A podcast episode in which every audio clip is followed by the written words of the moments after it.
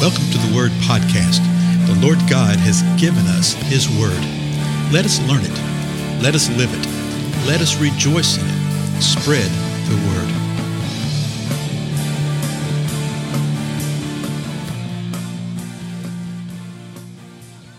Blessings, everybody. This is Dale. Thank you so much for joining with me today on the Word podcast. We're looking at the parables of Jesus, and we've started looking at Matthew, and then checking with the various cross references we have in Mark and Luke. And so we've just seen the parable in the 20th uh, chapter of Matthew, where uh, about the laborers that uh, had been hired to go work in the vineyard. And what Jesus was speaking and what he was teaching to those that were listening, that the last shall be first and the first last. And he was actually dealing with uh, issues with his own disciples. He was dealing with how they were responding. Peter said, Hey, you know, we've left everything for you. What are we going to get out of this? And so the next parable we see is uh, toward the end of the 21st chapter. And you know, I started to jump down there and just go into it. But as I've been emphasizing, it's so important to see the context that the writer's given us, in this case, Matthew in his gospel because when you sort of when you see the context and what's building up to it, it means even more. Uh, in chapter 21, uh, the particular parable starts off with something like uh, Jesus saying, "And now here's what's happening." Okay, and he gives them a parable, but you must understand what the now is. So I thought maybe this episode and the next one we'll just read through the context read through Matthew 20 and 21 to where you can see what the flow is and what the issues are. So, Matthew 20, verse 17, which, which is where we left off, says this As Jesus was about to go to Jerusalem, so where was he going? He was about to go to Jerusalem. He took the 12 disciples aside by themselves, and on the way he said to them, so they're on their way to Jerusalem. He takes the 12 disciples off to the side. Now, there's other people all about him, there's other disciples other learners, other people that are learning about him. But he takes the 12 and he says this to them in verse 18 Behold, we're going up to Jerusalem, and the Son of Man will be delivered to the chief priests and scribes, and they will condemn him to death, and will hand him over to the Gentiles to mock and scourge and crucify him. And on the third day, he will be raised up. So here Jesus is speaking of himself. He called himself the Son of Man. The disciples knew that by then. And that's echoes what you see in Daniel. And that was the reason that the religious rulers just went crazy when he used that term for himself. But he told them what's going to happen. And this is actually the third time that he's told them that he's going to die. He said, We're going up to Jerusalem.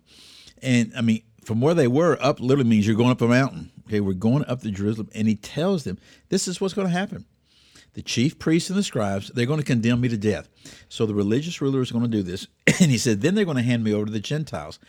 Why are they going to do that? Well, they don't have the authority to execute him. They can condemn him to death all day long, but they are the Romans are the ones that have the authority over that from the political point of view. So they're going to hand me over to the Gentiles. They're going to mock me and scourge me. Then, verse 20 says this Then so then, in other words, there's okay, another thing that happens. Then the mother of the sons of Zebedee came to Jesus with, with her sons bowing down and making a request of him. You know, quite often you'll hear this particular thing right here how uh, the mother of the sons of Zebedee approached Jesus, but we forget that the sons were with her, came to Jesus with her sons. And Jesus said to her, What do you wish? And she said to him, Command that in your kingdom these two sons of mine may sit, one on your right and one on your left. And Jesus answered, You do not know what you are asking. Are you able to drink the cup that I'm about to drink? And they said to him, We are able. Okay, the sons of Zebedee, James and John, wasn't it? He said to them, My cup you shall drink, but to sit on my right and on my left, this is not mine to give, but it is for those for whom it has been pre- prepared by my Father. So he's saying, you know, you're asking for something that I don't, I can't grant right now. My Father is the one that's prepared this. He will do this. You know, you think that you are prepared for this, but you know you probably aren't. But you will be because he tells them, "My cup you shall drink." What is the cup?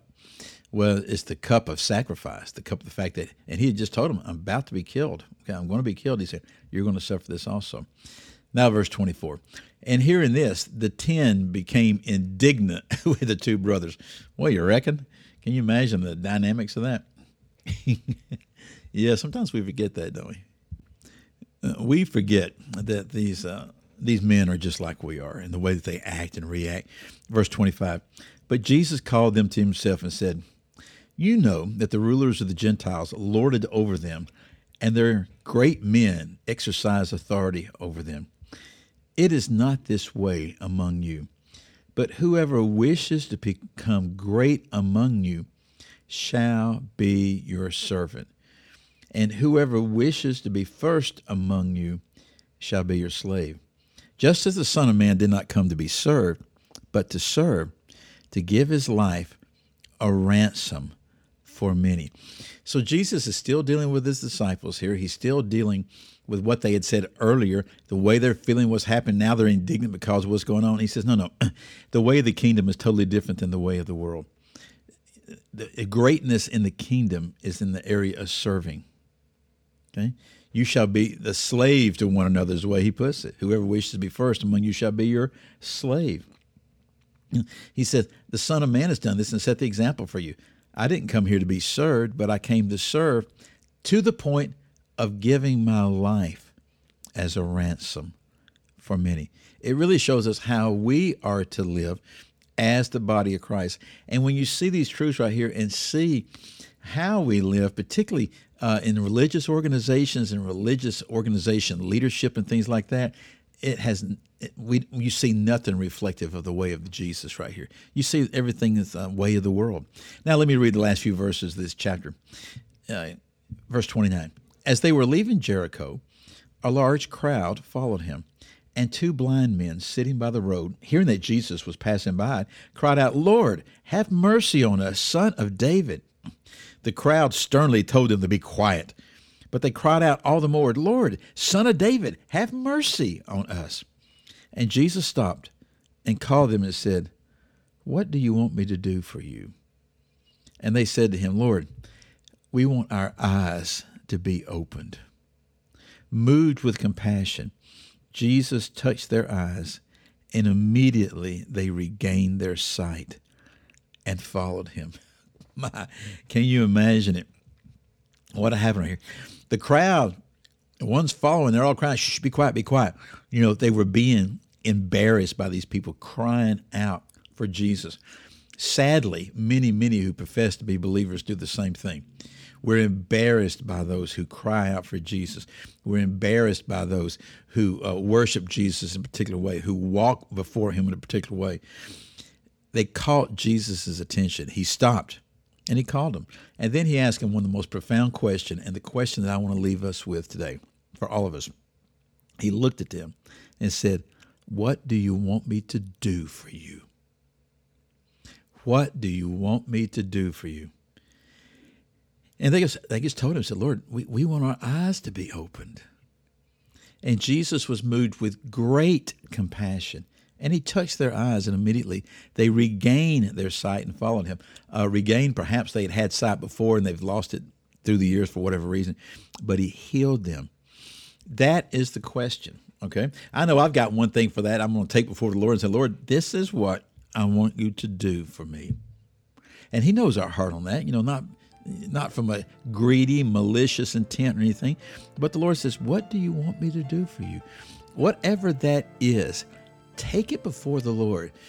And I greatly anticipate getting some seriously powerful testimonies about what the Lord is doing and what He has done for you. Again, I'm Dale. Thank you so much for your time. I'll see you in the next episode.